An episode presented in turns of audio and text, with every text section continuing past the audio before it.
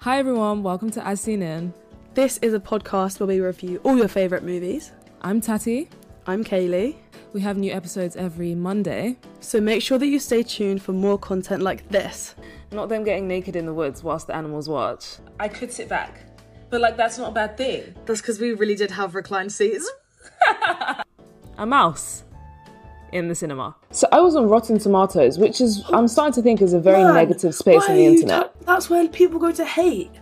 oh, okay. When I was younger, I had a Twilight fan account. But my dad was like, "Are you sure? Like, look at Serena and Venus. They're literally you could be them." And I was like, "I promise you, I'm not going to be them." But it's not a great film.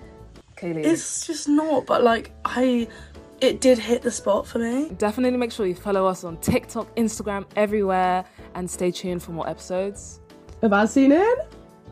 But yeah, thank you guys so much for listening. We will catch you next time.